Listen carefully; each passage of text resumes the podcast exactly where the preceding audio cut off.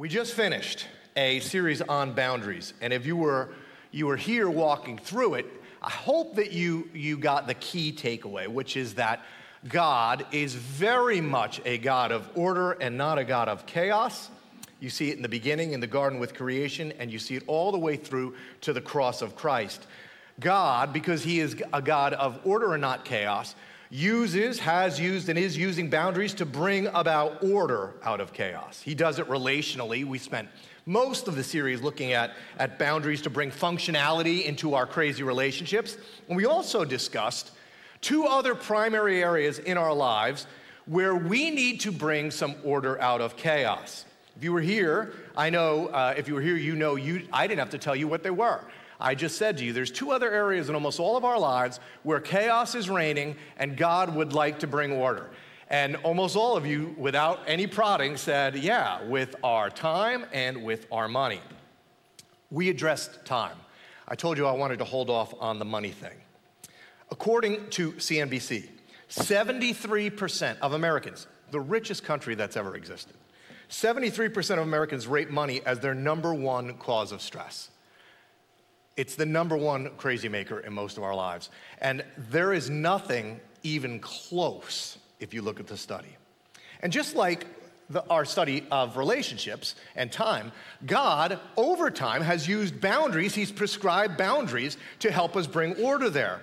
Some of those boundaries you're familiar with right? If you've been around the church, you have heard of the concept of tithing. It was an Old Testament command that the Israelites were to give back to God the first tenth of whatever it is that they collected or they harvested or, or from their income.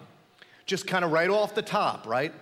Truth is, if you study the scriptures, there wasn't one tithe commanded of the Israelites. There were actually three different tithes commanded of the Israelites Two of them, 10% of one certain kind of tithe, another 10% uh, of another kind of tithe with a different kind of purpose, were annual tithes. The third one was to be given every three years. So, on an annual basis, if you lived in Jerusalem at the time Jesus was alive, you were giving around 23% of your annual kind of income back towards the purposes of God which is astonishing when you consider this. According to a guy named Eric Beinhocker, he wrote a book called The Origins of Wealth. In Judea at that time, in the first century in Mesopotamia, the average per capita income was $600. And they were giving off the top just 23% back to the work of God. Now, another boundary that God established with our finances to, to help us create some order in the chaos was this gleaning boundary. I spoke about it briefly when we looked at this quickly a couple weeks ago. The Israelites were not to reap right up to the boundaries of their fields, right? Not right, not right up to the property line. They were to, to leave, leave some rows at the edges.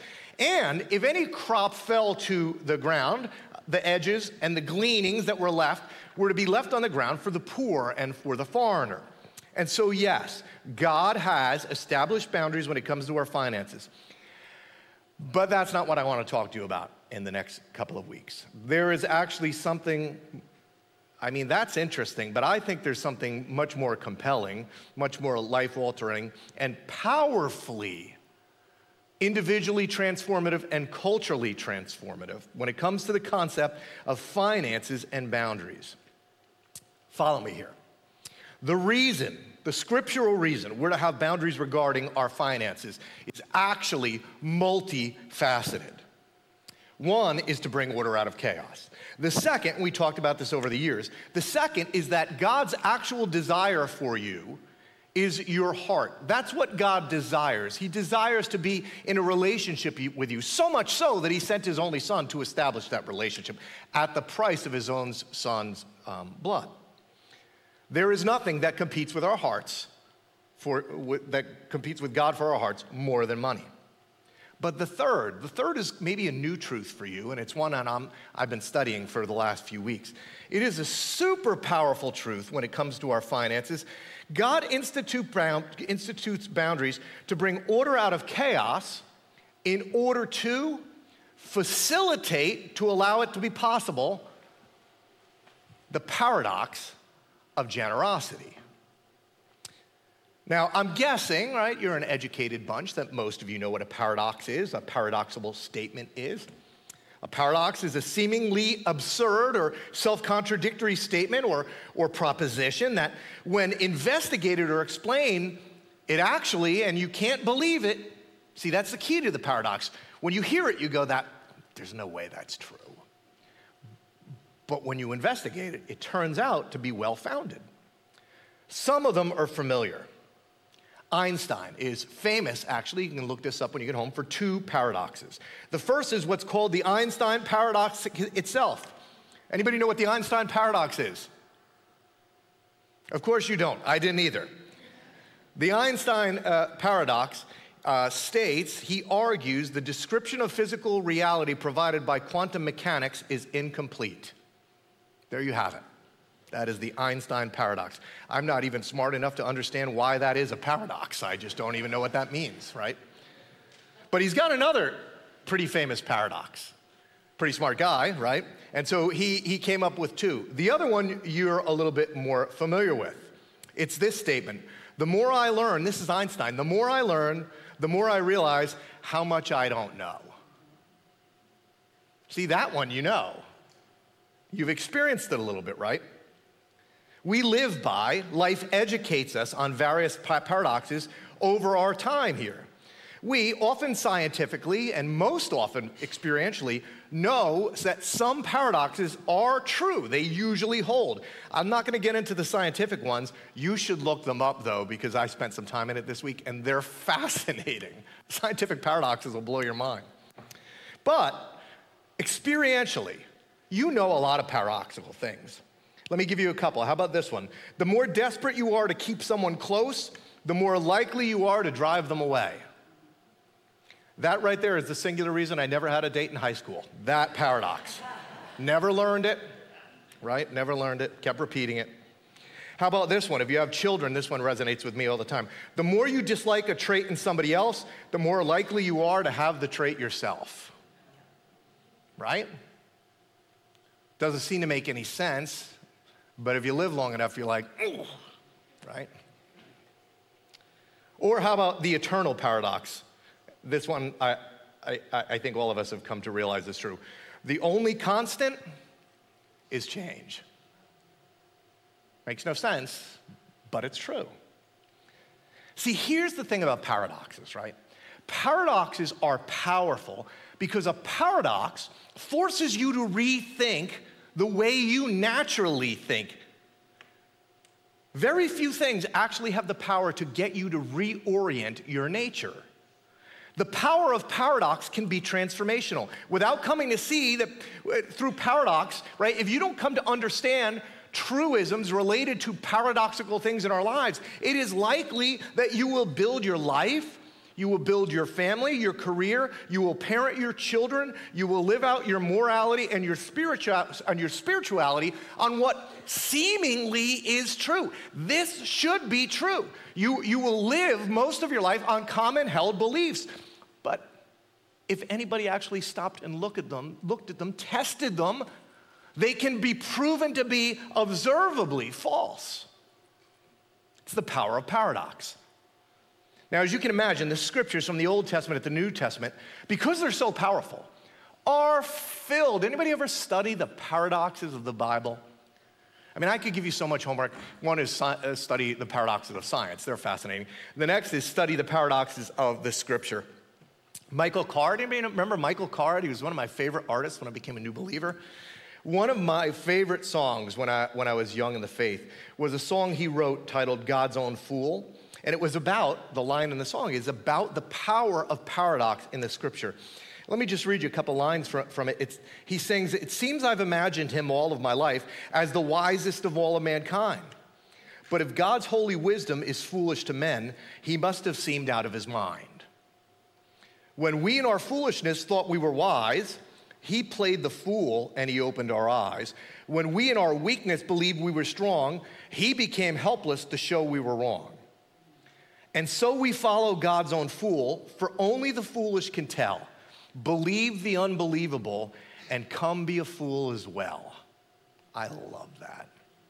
He concludes this way For the, the power of paradox opens your eyes, and then the converse, and it blinds those who say they can see. The power of paradox.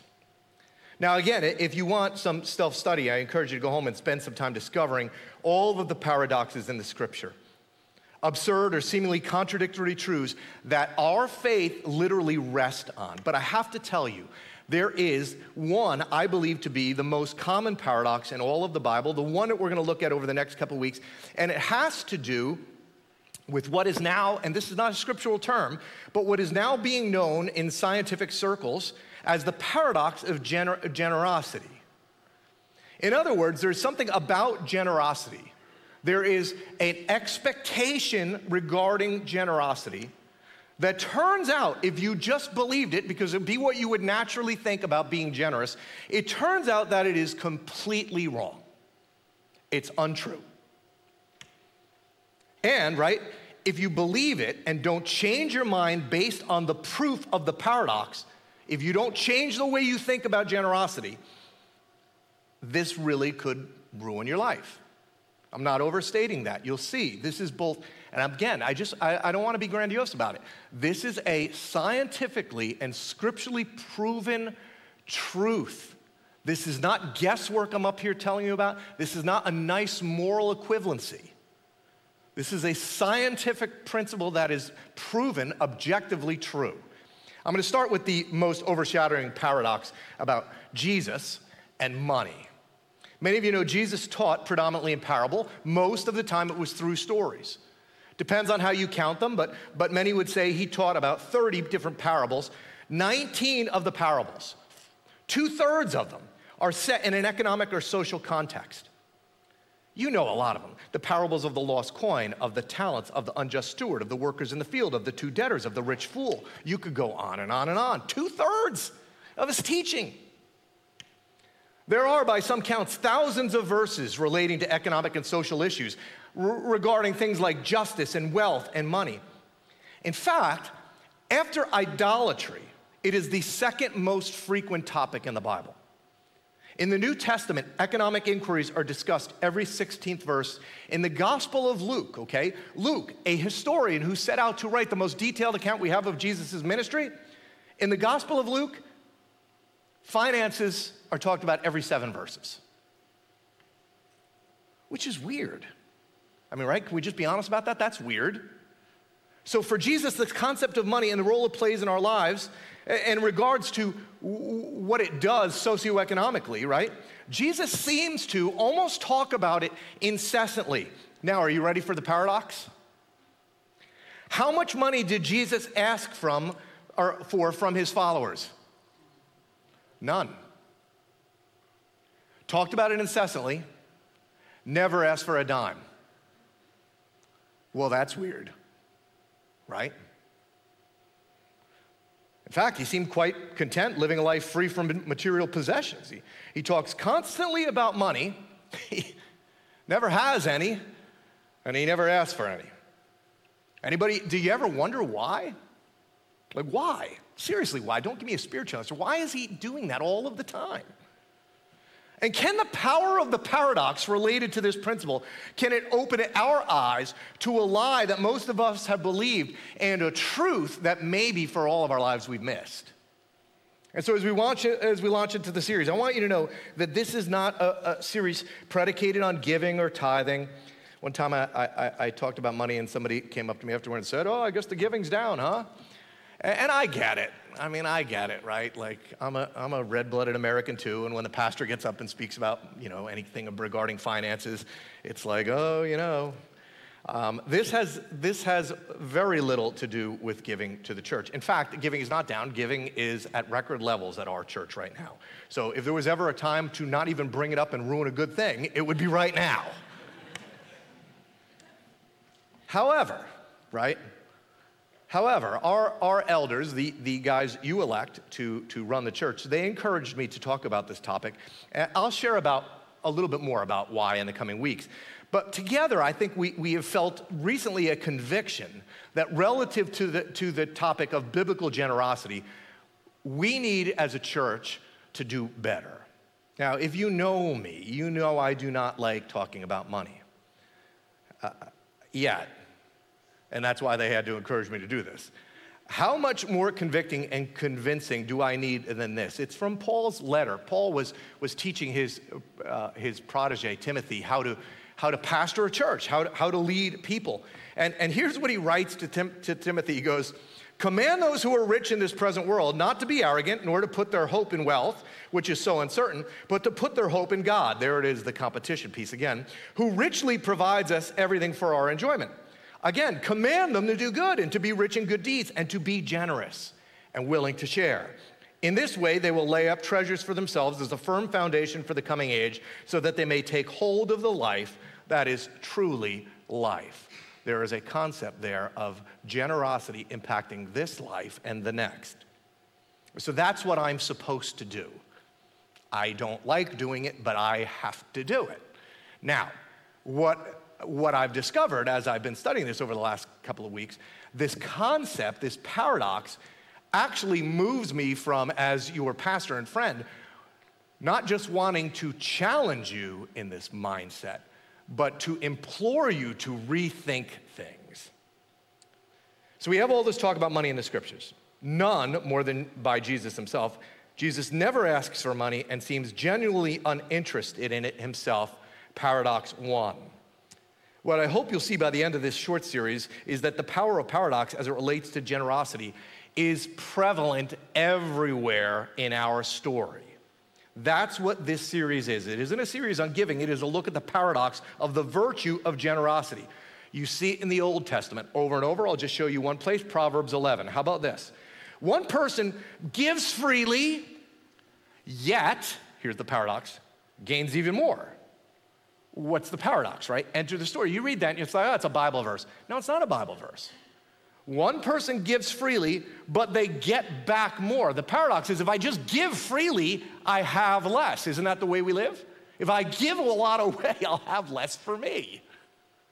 One person gives freely, yet he gains even more. Another withholds unduly, but comes to poverty. There's the other side of the paradox, right? They're, they're holding back, which, which should keep them safe and, and good. They, they, they held on to their stuff, but they come to poverty.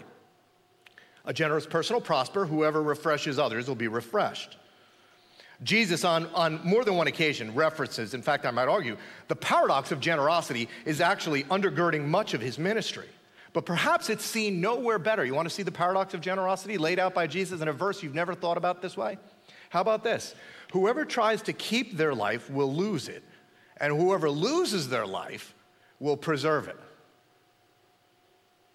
You could just sit there and reflect on that one for weeks, right? I mean, at one level, it makes no sense. And on the other, Jesus is trying to show you through this power of paradox. You need to reorient the way you think. He's telling us, I'm telling you, it's not the way you think it's different. Trust the different. The Apostle Paul, right? Now we'll move further into the New Testament. Writer of most of the New Testament. In everything, he writes, he writes in Acts. In everything I did, I showed you that by this kind of hard work we must help the weak, remembering the words of the Lord Jesus, Jesus himself, which is interesting because these words are nowhere else in the scripture. So Paul either got this from some of the disciples, or when he encountered the resurrected Jesus as he did, Jesus himself told Paul, taught Paul this principle it is more blessed to give than to receive. Now you've heard that, but what does it mean? And you can't tell me what it means by telling me what it said. Well, it says, uh, what's it mean? Well, it means it's more blessed than receive. What does that mean? Well, it means it's more blessed to give than to receive. I know, what does that mean? Because do you believe that? Are you orienting your life around it? I'll tell you what it means. Here's what it means it means that generosity is paradoxical. It doesn't work like, at least in our minds, we think it should. It's everywhere, this principle in the scripture. I'm going to show you that over the couple, next couple of weeks. I just love this. What's now being discovered by social scientists in some of the best universities in the world, secular universities, Literally, in academia, in academia, they are setting up departments related to this paradox. Because what they're discovering is that this generosity paradox is not just scripturally true, it is scientifically observable, demonstrable, and provable. The question that these social scientists are now asking is the same one that the scripture begs us to ask of ourselves for, for all of us as individuals. If it's true, if it is demonstrable and observable and provable, will you allow it in your life to be reliable? Do you believe it? Again, lots of studies out there. The predominant one is captured in a book where I got the title from the series from, called The Paradox of Generosity by a guy named Dr. Christian Smith and Hilary Davidson, herself a doctoral student at the University of Notre Dame. It is a scholarly book. Maggie said to me the quotes I sent her, she's like, these are, these are some, some pretty, pretty snappy quotes. I said, well, it's a scholarly book. Um, they, they, they studied this for a very long time. They've pulled data together from what's called the Science of Generosity Initiative. But they wrote their discoveries to the best of, that they could. They wrote them more in every man's language because they are both that important and that hard to believe. And like any good scientific work, they kind of start up front with their findings. Here's what they write. And I'm telling you, once you start reading this, you can't put it down because it's so fascinating, at least for me. Generosity, they begin, is paradoxical. Those who give receive back in turn. Well, wait a minute. Didn't we just hear that somewhere? By spending ourselves for others' well being, we enhance our own standing. In letting go of some of what we own, we better secure our own lives. By giving ourselves away, we ourselves move towards flourishing. Does any of this sound familiar? This is not only a philosophical or religious teaching, it is a sociological fact. Here's the thing about a good paradox, okay? Good paradoxes work both ways. So, if in being generous, which would seem for any generous individual to be a loss, right? If I'm generous, if I'm a generous person and I'm giving things away, this for me is a net negative. I now have less than I could have had, right? And maybe if you want to look at it, and we need to look at it, and you'll see when generosity comes into play, this will be next week, this has socioeconomic ramifications to it. Maybe you want to look at it from the broad picture and you go, yes, if you're a generous individual, it's a net negative to you, but it's a net positive to somebody else. So it's generosity is a zero sum game. But that's not what the research shows. The research shows that everybody wins. So, what's the other side of the paradox? And as I read you the other side of the paradox, I, I have to keep asking the question do you really believe this? Do you really believe it? Here's what they found. He goes, The generosity paradox can also be stated in the negative. By grasping onto to what we currently have, we lose out on better goods that we might have gained. Again, this is not the Bible, guys. In holding on to what we possess, we diminish its long term value to us. By always protecting ourselves against future uncertainties and misfortunes, we're affected in ways that make us more anxious about uncertainties and vulnerable to future misfortunes. That doesn't even make sense, right? The stuff we're trying to protect ourselves from, right? It's actually, we're actually doing it to ourselves. In short, by failing to care for others, we do not properly take care of ourselves. Wow. It is no coincidence that the word miser is etymo- etymologically related to the word miserable. If you read the book, they keep coming back to the one question. We can prove, they seem to be intent on this, we can prove to you beyond a reasonable doubt that the generosity paradox is true. It holds. The question is, will you reorient yourself around it? Will you believe it? Here's what their research shows. I'm not going to get into the specifics today, m- maybe next time. But the generosity paradox impacts at scientifically, statistically significant levels these five things in your life happiness, health. Okay, right there should be enough, right? Where you're like, okay, well, those sound good, right? Um, purpose in living, why am I even here? Avoidance of depression, and interest in personal growth. Generosity is actually a keystone habit that goes on to impact all kinds of other areas in your life. Now, I'm probably going to unpack some of those paradoxes in the coming week or two, but for today, I just want to share with you, they, they, they had five conclusions to, when they were done about, about their work. And then I'm going to share Paul's conclusion on the exact subject. Here's their five conclusions. They write First, the more generous Americans are, the more happiness, the more health, and the more purpose in life they enjoy. Couldn't state it any simpler, right? This association between generous practices and personal well being is strongly and highly consistent across a variety of types of generous practices and measures of well being. Second, we have excellent reason to believe that generous practices actually create enhanced personal well being. The association between generosity and well being is not accidental, spurious, or simply an artifact of reversal causal influence. I told you, there's some, a lot of science in here. Certain well known, explicable, causal mechanisms explain to us the specific ways that generous practices shape positive well being outcomes. Third, the way Americans talk about generosity confirms and illustrates the first two points. The paradox of generosity is evident in the lives of Americans. Fourth, I like this one. Despite all of this, it turns out that Amer- many Americans fail to live generous lives. A lot of Americans are indeed very generous, but even more are not. And so the latter are deprived by their lack of generosity of the greater well being that generous practices would likely afford them. This is the second paradox of generosity.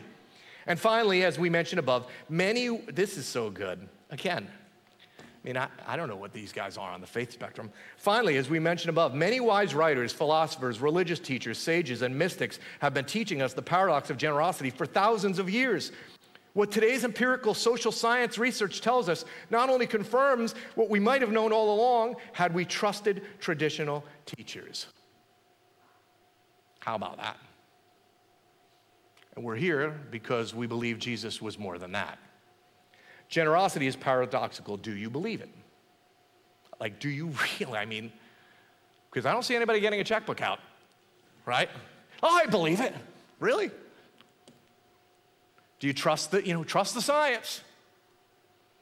Generosity is, is paradoxical. And what scholars will, will tell you is the single largest discussion on giving and generosity in the Bible. The Apostle Paul is writing to a church in Corinth, in the city of Corinth. Relatively speaking, from a financial perspective, this church in Corinth was a, was a rather, again, it's a relative, it's a relative term, but it was rather well off compared to other areas. Corinth was kind of a metropolis city. It was a little bit, you know, like the New York City. You know, the church in Corinth would, would be um, maybe even kind of like us, a little bit of an affluent church. Interestingly enough, again, right? Paradox. Here's another financial, here's another generosity paradox. They were financially better off than most of the other churches. Spiritually, a disaster. Not even close. Another paradox at work. And so Paul writes to this predominantly Gentile church in the city of Corinth, asking them to be generous to the Israelites in Judea because they were suffering a famine. So he's asking this Gentile church to be generous with this Jewish church. And so he starts out in chapter 8 by telling them about another church, a third church in the city of Macedonia. Here's what he says about this city, this church in the city of Macedonia. He says, In the midst of a very severe trial, that's, the church was under some kind of persecution. Their overflowing joy in the midst of it and their extreme poverty welled up in rich generosity. Do you see the paradox? I'm telling you, it's everywhere. Once you start looking for it, it's everywhere. For I testify that they gave as much as they were able and even beyond their ability, entirely on their own.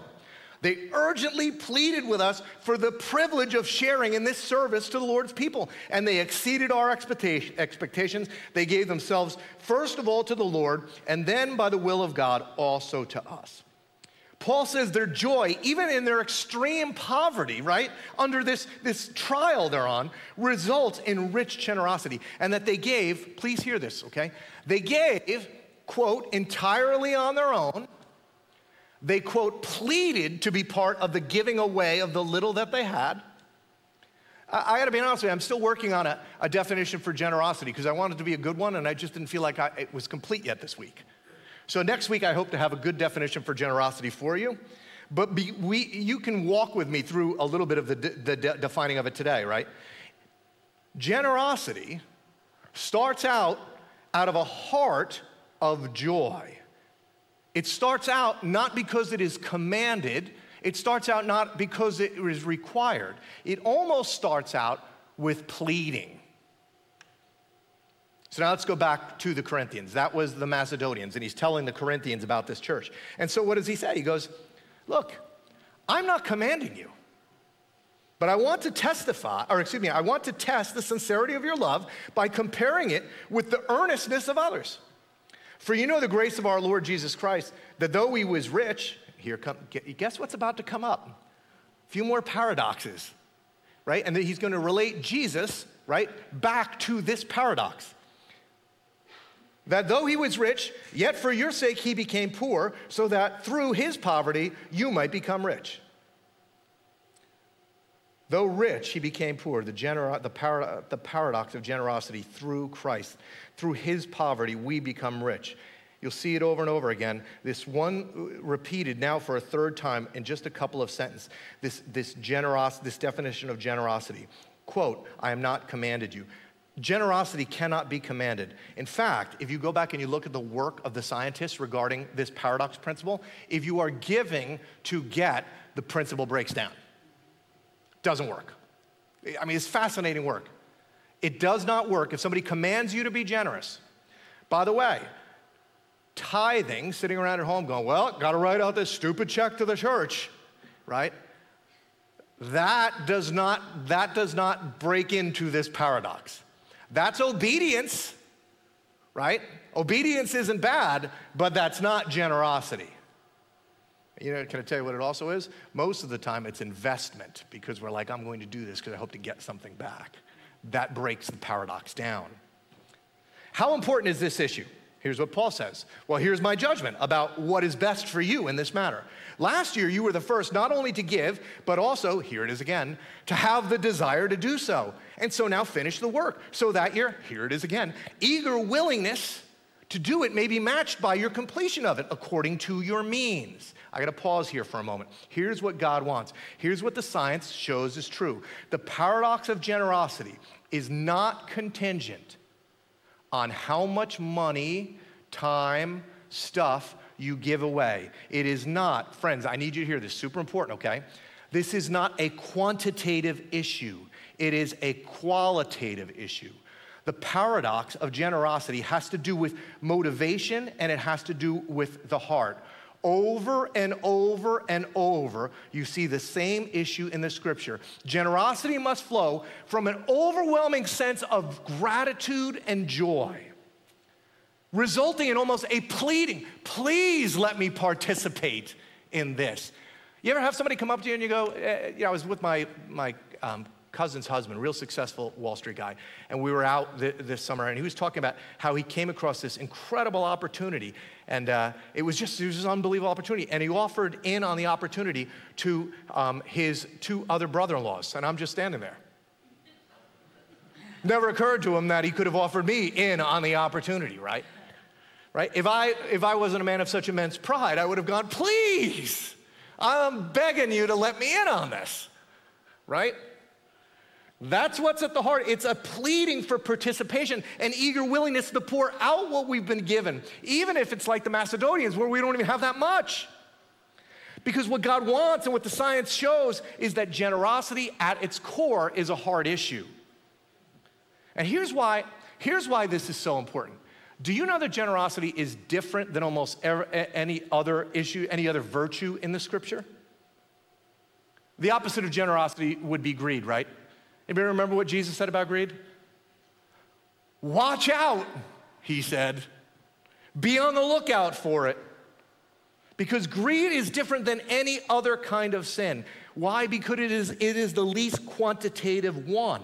It's very difficult to measure, which is why it's not that easy to give it easy, a super easy definition to it. Think about adultery. Imagine Paul starting a letter about adultery this way I am not commanding you not to have adultery. If you don't feel like it, have it. He would never do that, right? He's not going to say, I'm not commanding you not to be adulterous. I'm not commanding you to be faithful to your spouse. It's, it's just if you want to. Paul would never write that. In fact, we know that he didn't. The scriptures don't, don't talk this way about other vices and, uh, and, and virtues. They don't talk this way about lying. They don't talk this way about stealing. They don't talk this way about gossip. Why? Because those issues are all quantifiable. You can kind of count them, you can see them. Nobody wonders if, if they've committed adultery. Gee, I wonder if I, I wonder if I, you know, you can wonder if you're generous. Nobody walks around going, I wonder if I'm an adulterer. Hey, you're not my wife, right? Nobody wonders if they've stolen or, or lied or cheated. But greed is different. Greed, greed hides. And so, what the scriptures are teaching is look, there's no dollar amount attached to this. If I give this much, you know, I mean, wouldn't it be great if there was just a dollar amount? Like, hey, just give this much if you give this much. And in fact, some churches have that. You just give this much, then you get this much. then, you, then you're generous. He, he goes on. Here's what he says He goes, For if the willingness is there, the gift is, accessi- is acceptable. Okay, so your gift being acceptable to God, right, has to do with your heart, your willingness to give it. By the way, this goes all the way back to Cain and Abel, right? Do you sense that there? It goes all the way back, way back. The gift is accessible, quote, according to what one has, not according to what one does not have. In other words, this is not quantifiable. This is not about dollars given. God, it's not about hours put in. God does not look at amounts. If you give a million dollars away, but you have hundreds of millions of dollars, God is not sitting around going, wow, dude, way to go.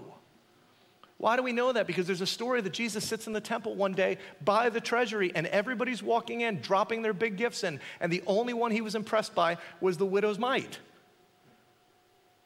See, the second concept related to the definition of generosity that you can see we're starting to build. The first is it's a heart issue, and the second is it's a percentage issue. It, it has something to do with, with how we steward and manage what it is we have. It, it's related to what I have, not to what I don't. And so he goes on, he goes, Our desire is not that others might be relieved while you're hard pressed, but that there might be equality. At the present time, your plenty will supply what they need, so that in turn, their plenty will supply what you need. The goal is equality. As it is written, the one who gathered much did not have too much, and the one who gathered little did not have too little. There is, if you just read this and, and, it doesn't get unpacked, you miss a huge concept regarding generosity here. Eh, and he sets up maybe one of the most famous verses on the paradox with this story. What is written, he says. He's pulling a line here out of the history of his people, out of Exodus. He goes back to the, the story of the Israelites wandering for 40 years in the desert where they couldn't provide for themselves, right? And they had to rely on God's provision for them through this concept of manna. We, we said a couple of weeks ago, what does manna translate to? It, it translates to what is this, right? God provides for them food in a form that they could make no mistake about who was providing it for them. They didn't even know what it was. It was something never seen before. As we looked at, apparently it tastes good. It was good for putting into cakes. You could use it for food. And most of you know the story. The manna appears every morning, and the Israelites were commanded to go out and collect the manna. It didn't just hop into their bowls, effort was required of them to go out and get it. And in the work, as you can imagine, some people did better at collecting manna than others. The young and the strong, right? I mean, you ever watch an Easter egg hunt with your older kids and younger kids? Right? Like, I mean, my kid, you know, my son John, I'm very proud of him, but that kid threw more elbows into Caleb's head on Easter morning than in any other day. Caleb was always falling down. I'm not sure that would happen anymore, just as a side, but anyway this is what we do, right? So the young have an advantage in collecting, uh, collecting the manna. They're young and physically fit over the, over the aged or even the disabled, right? And so, as you can imagine, th- th- they would have more than others. But you were commanded to only take what you and your family needed for that day and to give away to others what was more than that. In fact, some of you know the story. If you tried to keep it, if you, if, if you said, Well, I got 18 Easter eggs, I'm sorry, Caleb, you only got two, but I'm going to keep them. If you tried to keep it w- if you hoarded it, it would rot, it would spoil, it would likely smell. It would be of no use to you. And interestingly enough, everyone who would around you would know what you did. And they'd go, huh. What Paul is doing here for the church in Corinth and for the church in Mendham is he is liking their money to manna, and he wants us to see it in the same way. You and I have this propensity to believe, right, that we have what we earn. And to a certain degree, that's true, especially in this audience. I know you guys. As many of you know, I worked for 20 years in the city. I, I got up every day and took the train, just like so many of you do. And the scripture repeatedly commends the value of hard work and, and that those who don't work shouldn't, shouldn't eat, right? They, they, nobody gets a free ride. But what Paul is doing is he's linking our money and our manna in a way to say, yes, Yes, you worked for it just like the manna didn't jump into anybody, anybody's bowl, right? But please look back to the church. Eh, eh, eh, please look back to what was going on in Exodus and think for yourself who provided it. You were born in the United States of America in the 20th and 21st century. I'm telling you, You could be the smartest guy, most hardest working guy in the room. If I dropped you back in the rice fields in, in China 400 years ago, you could be as smart as you want and as hardworking as you want, and you might not be any better off than anybody. You were just given a gift. God gave you this opportunity, just like He did with the manna.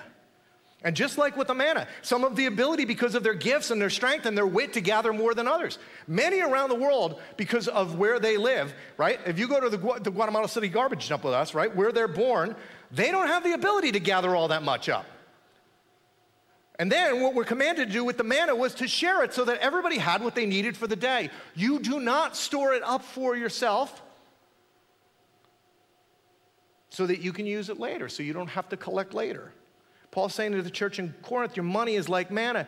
You collected it, but God put it there for you. God gave you the ability to collect it. Yes, you worked for it, but now realize what you should do with it. And this is for the church in Corinth, and I think for the church in Mendham, New Jersey, the beginning of the journey of becoming generous people. When you begin to see that what you have is actually not really yours, it was given to you anyway. You are just a steward of it, you are a manager of it, not an owner of it, and someday the owner is going to demand an accounting for it. And I think there's a second, perhaps less subtle reason Paul ties the concept of money to manna here, and it has to do with what happens when you hoard it. See, what's interesting is then what, when you hoarded it, it, it rotted and it smelled and, and it gave off a stench, and people would walk by and they would look and go, Man, I'm disgusted by what you've done. Don't we live the complete opposite way now? I am so impressed by you. Don't we want to impress people with, with how much we've collected? Isn't that why we do so much of what we do? Look at me. Look what I've, look what I've achieved. I think the danger here, the other side of the paradox here, if you will, is if you continue to do this, Paul is warning, I think Jesus is warning, that this, this concept of the manna and the rotting is what happens to our souls and our lives. You see this throughout the scripture. That's why Jesus is going, watch out, this is really bad for you. If you get greedy and you're not generous, I'm telling you, what happened to the manna will happen to you. And he goes to remind them uh, of the paradox. Here's the last verse for today. We'll pick it up next week. He says, Remember this. Remember this. Whoever sows sparingly will also reap sparingly, and whoever sows generous will also reap generously. There it is again. I don't know how many I have to show you till you, you see it like I've been seeing it. Now you just see it everywhere. The paradox, the paradox, the paradox. Now, this verse makes you flinch. I don't like this verse. I'm like you.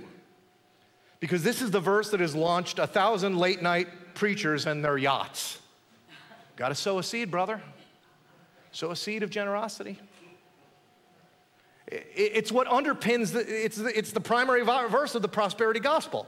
It has been manipulated over the centuries uh, to be that if you give money, God promises to give you even more money. If this is your interpretations, friends, this is, not a, this is not a reference to the generosity paradox. This is an investment philosophy. This is using God as an investment manager. This has nothing to do with your heart. It's not what Paul meant. It's not what the science shows that if your motivation, and by the way, just like Paul said, generosity is all about motivation. The science shows if your motivation is selfish and, and, and not selfless, the paradox falls apart.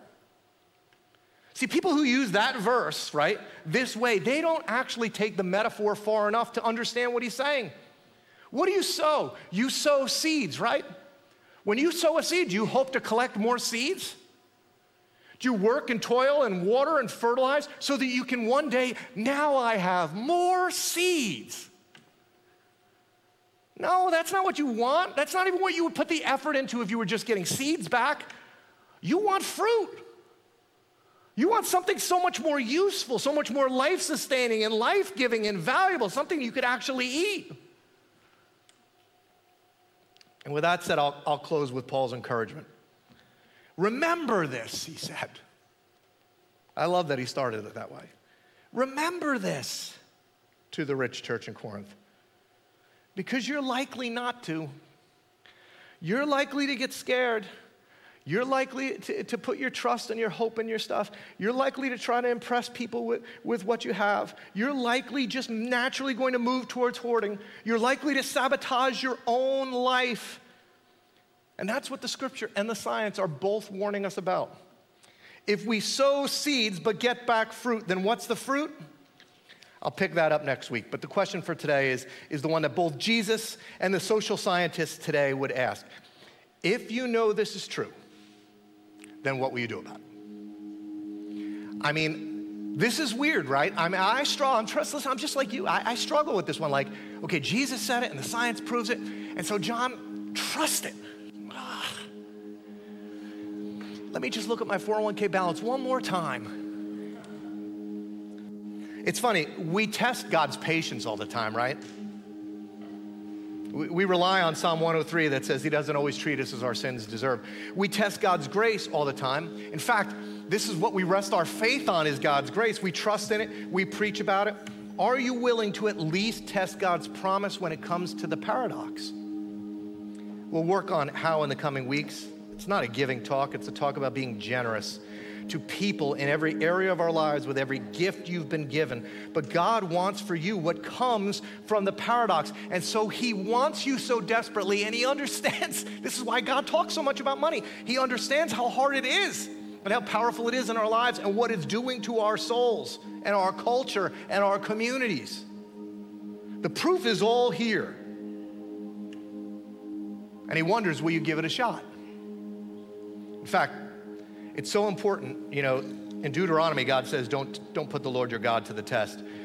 Some of you know when Jesus was tempted in the desert, he, he responded, I will not put the Lord my God to the test. This is the only place where we find this. Bring the whole tithe into the storehouse, that there may be food in my house.